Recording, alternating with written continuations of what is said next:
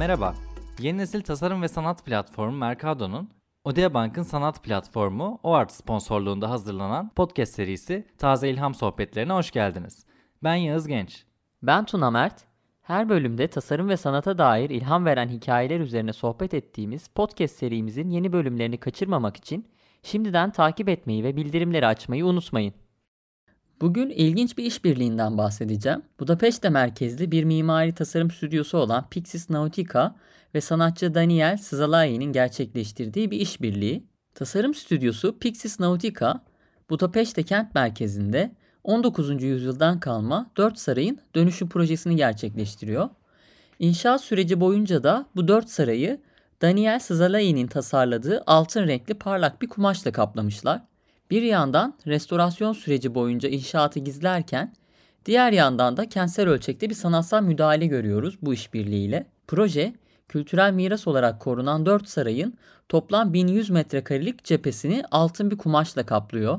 Su tutmayan bu özel örtü bir yandan harap binaların yenilenmesi başlayana kadar bir inşaat güvenlik ağı sağlıyor. Hem de aslında yaşayan bir sanatsal enstelasyon unsuru olarak hizmet veriyor.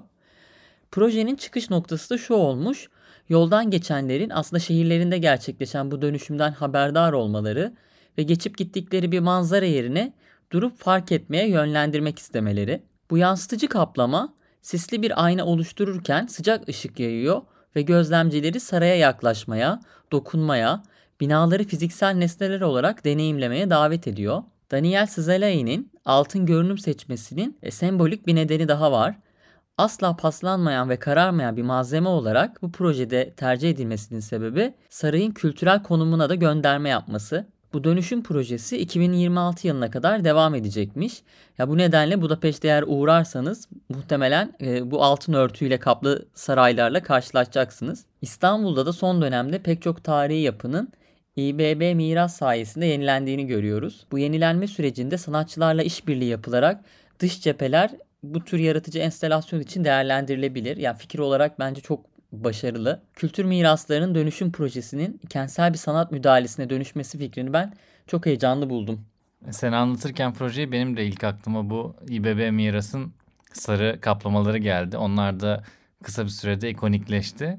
Budapeşte'nin saraylarında da altın kaplama aynı şekilde 2026 yılına kadar bayağı ikonikleşmiş olacak herhalde. Buradaki tazilatları böyle gizlemek yerine çünkü biliyorsun böyle uygulamalarda şey çok tercih ediliyor. O cephenin çiziminin ya da eski bir görselinin bütün cepheye gerçekçi bir boyutta uygulanması. Yani sanki bina aynı şekilde görünüyor şeklinde bir uygulama. Ama onun yerine bu süreci kendi halinde yorumlamak yani o sürece özel bir kaplama yapmak bence çok iyi bir fikir. Hem de görsel olarak hakikaten saray altın kaplı ve ama farklı bir formda. Bence kente çok güzel bir ekleme. Ben de kendi anlatacağım projeye geçeyim. O da senin anlattığın bu saray projesini aslında kültürel taraftan e, bağlantı kurmasıyla birazcık paralellik gösteriyor. E, ben bugün şu sıralar sıkça konuştuğumuz bir konuyla ilgili kendi yorumunu ortaya koyan bir projeden bahsedeceğim. Yapay zekanın insanın yaratıcı üretiminin yerini alıp alamayacağı konusu biliyorsunuz çokça konuşulmaya başlandı. Özellikle bu Midjourney, Dolly gibi yazılımların çok fazla kullanılmasıyla beraber. E, kendi yorumlarımızı sona saklayarak projeden bahsedeceğim önce. Spawns adındaki projenin odağında yapay zeka ve zanaatin birlikte bir gümüş kaşık tasarımı ortaya çıkarması fikri yatıyor. Bu fikir etrafında da Londra merkezli tasarım stüdyosu OIO ve zanaat odaklı mücevher tasarımcısı Gio San Pietro bir araya gelerek gümüş kaşık konsepti üzerine yeniden düşünmüşler bir zenginlik sembolü olarak bildiğimiz e, gümüş kaşığı yapay zeka ve zanaat işbirliği projeleri için bir başlangıç olarak seçmişler.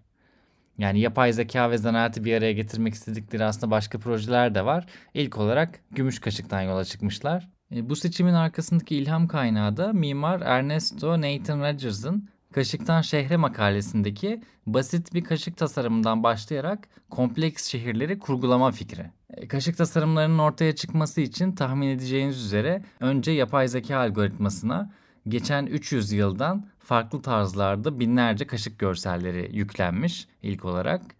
Ardından tasarım ekibinin estetik ve fonksiyonelliğin bir arada olacak şekilde optimize ettiği algoritmayla yapay zeka tarafından yeni tasarımlar oluşturmaya başlanmış. E, bu yapay zekanın oluşturduğu tasarımlar da Gio San Pietro tarafından düzenlenerek son halini almış ve uzman İtalyan zanaatkar Gregio Argentiere tarafından üretilmiş. Bu şekilde sadece 100 adet eşsiz gümüş kaşık üretilmiş. Bu kaşığın görünümünden de birazcık bahsetmem gerekiyor bence şu an.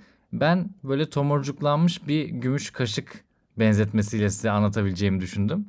Çünkü son üründe kaşığın baş kısmına ek olarak sapında da böyle bir şeyleri tutabileceğiniz şekilde genişleyen bir kısım daha var. İşte bu kısımda bana kaşığın ikinci bir başa tomurcuk vermesi gibi geldi. Belki bu şekilde zihninizde canlandırabilmişimdir. Yoksa da linkten görsellerine bakabilirsiniz her zamanki gibi.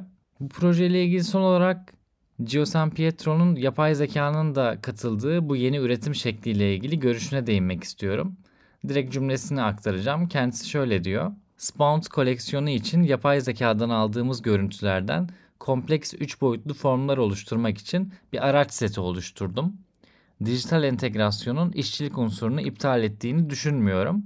Tam tersi bunu dijitalin getirdiği bir otomasyon değil, deyim yerinde ise geleneksel mücevher tasarımındaki el yapımı kavramının genişlemesi olarak görüyorum.